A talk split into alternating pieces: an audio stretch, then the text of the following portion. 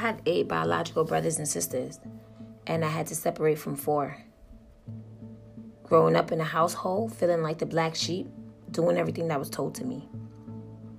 Damn, I don't even know what being a child feels like because I was forced to be loyal to abuse.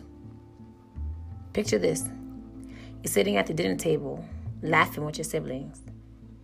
And here comes that damn jelly slipper across my face. Shut the fuck up. Y'all kids is always so loud.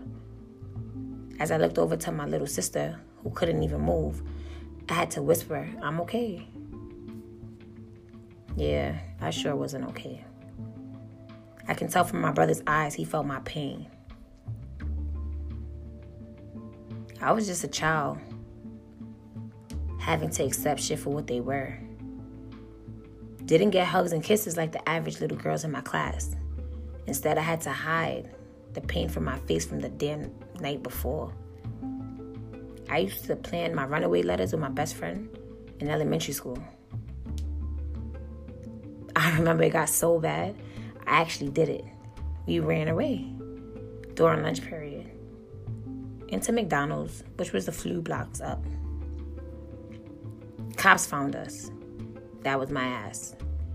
Couldn't even really tell them why I did it.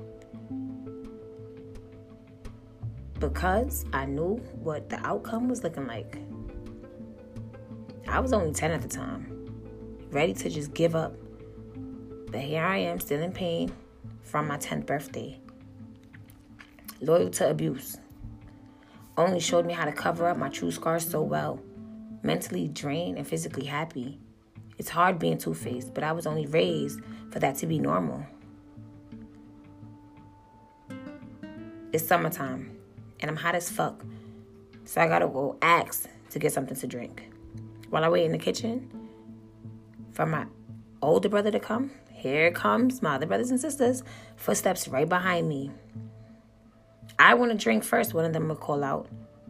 Damn, here I am, in the back of the line again, waiting to drink out of one fucking cup. What a way to live. I'm just over it.